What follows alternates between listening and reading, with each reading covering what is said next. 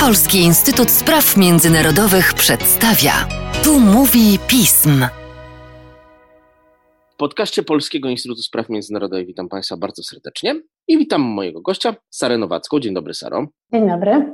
Na różne sposoby starasz się nam w publikacjach pisma, ale i w naszym podcaście przedstawić dole i niedole regionu nazwanego szumnie w Polsce Bliskim Wschodem, choć to są różne bardzo przecież kawałki świata. A jedną z tych rzeczy, o której czasem lubię to wstawić, choć może to jest denerwujące, mało wiemy w Polsce i warto o niej przypomnieć, jest to, że oczywiście to, co my tak wrzucamy do jednolitego worka, jednolite nigdy nie jest i są tam bardzo poważne konflikty wewnątrz. Jednym z tych konfliktów trwających już przecież od wielu, wielu lat jest konflikt między islamskimi władzami Iranu, a dynastią rządzącą Arabią Saudyjską. Bardzo poważne. Połączony z konfliktem o rząd dusz w całym regionie. Ale właśnie kilka dni temu doszło do wydarzenia, które, czy możesz zaryzykować sformułowanie, że jest przełomowe?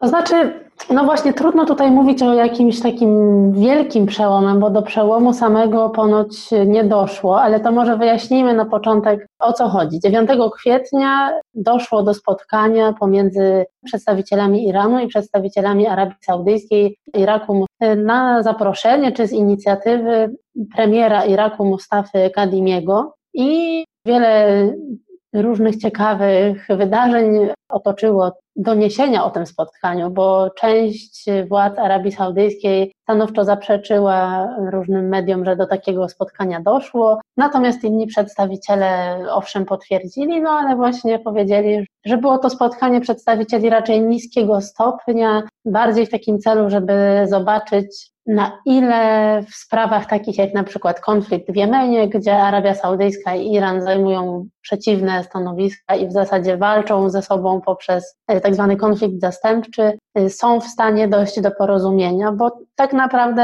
Arabia Saudyjska, podobnie jak Iran, nie chce już być zaangażowana e, w ten konflikt, więc szukają po prostu sposobu na żeby się w jakimkolwiek stopniu porozumieć. No ale właśnie podobno do żadnego jakiegoś znaczącego przełomu nie doszło.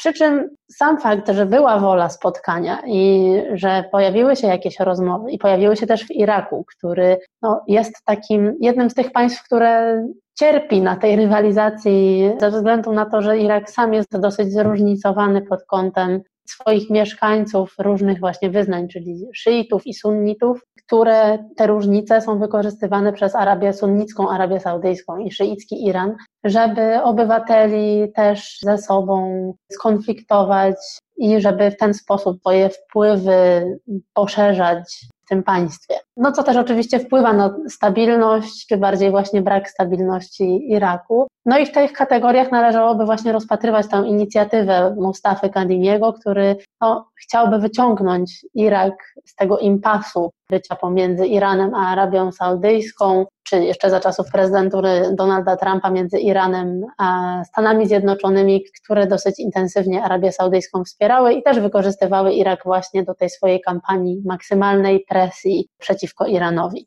A co na to chyba najważniejszy ciągle gracz światowy, ale mający swoje porachunki z Iranem i problemy w relacjach sojuszniczych teoretycznie z Arabią Saudyjską, czyli Stany Zjednoczone?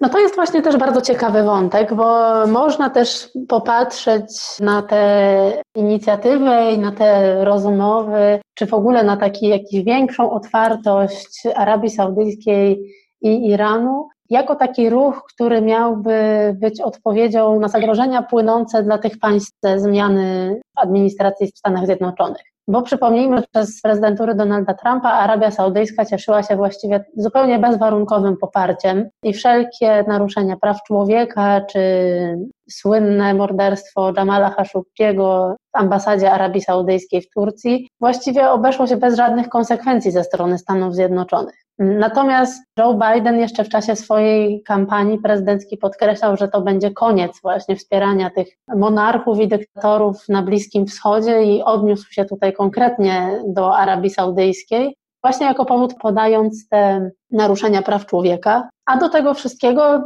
administracja Joe Bidena ma dużo łagodniejsze stanowisko wobec Iranu i wyraża wolę powrotu Stanów Zjednoczonych do porozumienia nuklearnego z Iranem, które zawsze było krytykowane przez Arabię Saudyjską. No i ten ruch w stronę Iranu, czy to otwarcie w stronę Iranu, może być interpretowany jako taka próba pokazania, że to właśnie Arabia Saudyjska nie jest tym największym, najważniejszym czynnikiem destabilizującym region. To jest raz, a dwa, wpisuje się to też bardzo w taką narrację, szczególnie płynącą z monarchii w Zatoce, żeby te państwa arabskie były bardziej zaangażowane i też ważniejsze w decyzjach i wydarzeniach, które mają miejsce na Bliskim Wschodzie. To znaczy, żeby państwa arabskie zjednoczyły się ze sobą i zwiększyły swój wpływ i znaczenie swoich interesów w tym, co się wydarza na Bliskim Wschodzie i żeby nie były dalej zależne od tego, jakie decyzje wobec Bliskiego Wschodu podejmują państwa zachodnie, a szczególnie Stany Zjednoczone.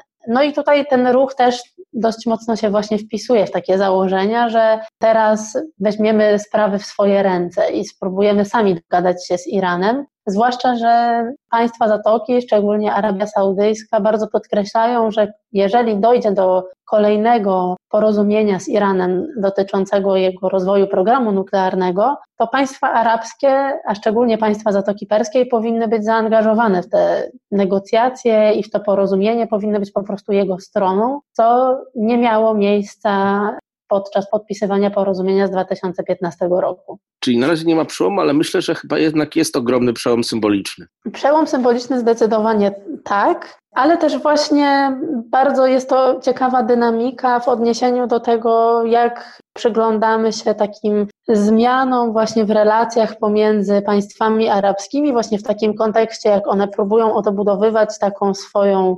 jedność, czy jakąś właśnie tworzenie jakiejś wspólnej narracji. Też widać to na przykład w tym, że państwa Zatoki, ale też właśnie Irak czy Egipt zaczynają coraz bardziej jako takiego ważniejszego adwersarza, może nawet niż Iran, postrzegać Turcję. I tutaj Irak też właśnie prosił o jakieś wsparcie ze strony innych państw arabskich, kiedy Turcja budowała bazy wojskowe w irackim Kurdystanie. No i właśnie to takie branie udziału we wspólnych arabskich sprawach i tworzenie takiego wspólnego, zjednoczonego arabskiego frontu, powiedzmy, wpisuje się dosyć mocno w te interesy i w tą wspólną perspektywę dotyczącą tego, że właśnie tak naprawdę największym zagrożeniem będą wszelkie ruchy, które próbują naruszać czy sprzeciwiać się tym arabskim autokratom, którzy raczej dążą do tego, żeby pozostać świeckimi autokratami, ale jednak też nie do końca e, są pozytywnie nastawieni do jakichkolwiek demokratycznych nacisków ze strony państw Zachodu. No i jednym właśnie z, z takich pomysłów na to, żeby, żeby tę politykę regionalną wziąć w swoje ręce, ma być właśnie próba porozumienia się z Iranem, przynajmniej w tych sprawach, które są takie najbardziej, powiedzmy, najłatwiejsze do znalezienia jakiegoś porozumienia, czyli tam, gdzie ani Iran, ani państwa Zatoki nie chcą już dłużej być zaangażowane, czyli właśnie jak Jemen, chociaż podobno też inną sprawą poruszoną na tym spotkaniu była kwestia Hezbollahu w Libanie. Pojawiały się nawet głosy, że dojdzie do kolejnej rundy tych spotkań, no ale do tej pory nie pojawiły się żadne informacje na ten temat, jakoby się ci przywódcy spotkali po raz kolejny. Jeżeli się pojawią, to ty na pewno dasz nam o tym znać. Dziękuję ci, Saro, bardzo za dzisiejszy podcast. Dziękuję, Łukaszu.